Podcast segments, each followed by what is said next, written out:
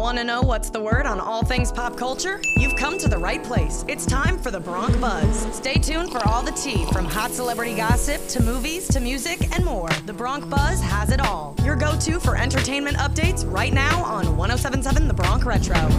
Welcome to the Bronc Buzz, your daily dose of celebrity news and drama on 1077 The Bronc Retro. I'm your host, Julia Train, live from Rider University. After filing for divorce earlier this month, Joe Jonas is being sued by his estranged wife, actress Sophie Turner. She's alleging that he has abducted their kids by refusing to hand over their passports so that they could return to England permanently. The couple has two children together a three year old named Willa and another 14 month old daughter.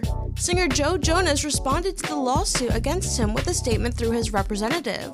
In short, the statement said that the couple came to an understanding that they'd have an amicable co parenting setup when they first filed for divorce on September 6th in Florida. However, less than 24 hours later, Turner advised that she wanted to take the children permanently to the UK and demanded via this filing that Joe hand over the children's passports so that she could take them out of the country immediately.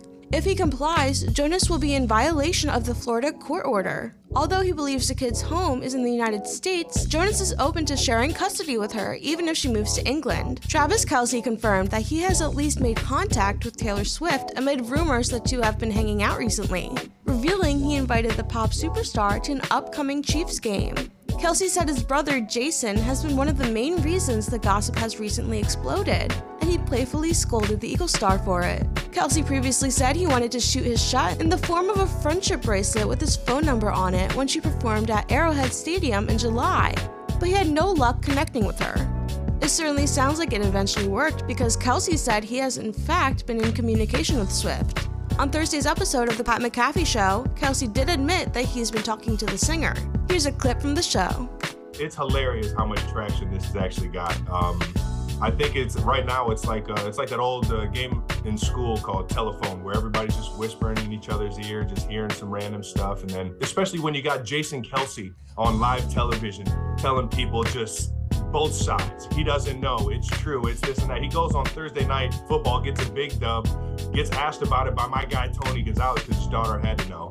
And he tells everybody, and he's and then not even a week later tell everybody that it's 100% true. I mean, the guy is absolutely ridiculous. Can't stay out of the freaking headlines. If you're a Swiftie, your wildest dreams are coming true. The full list of vault tracks from 1988, Taylor's version, are here. On Wednesday, the pop star revealed the back covers of her forthcoming album on her social media platforms alongside the full list of vault track titles. Earlier on Wednesday, the musician revealed the titles of four additional songs for the upcoming release of 1989 Taylor's version after she challenged fans to unscramble a set of word clues on Google, which temporarily jammed the site. Google posted on X, formerly known as Twitter, revealing the names of the four tracks. In the video, the words slowly unscramble to reveal the song titles. The album will be out on October 27th. And that's a wrap for this episode of The Bronc Buzz on 1077 The Bronc Retro. Check back tomorrow for some more gossip and drama. Live from Rider University, I'm Julia Train. We hope that you've gotten your daily fill of movie, TV, music, pop culture news, and more. But if you've missed What's the Word with the Bronc Buzz, check out all entertainment reports on 1077thebronc.com slash Bronc Buzz. Now back to the classic hits of the 50s, 60s, 70s, 80s, and 90s on 1077 The Bronc Retro.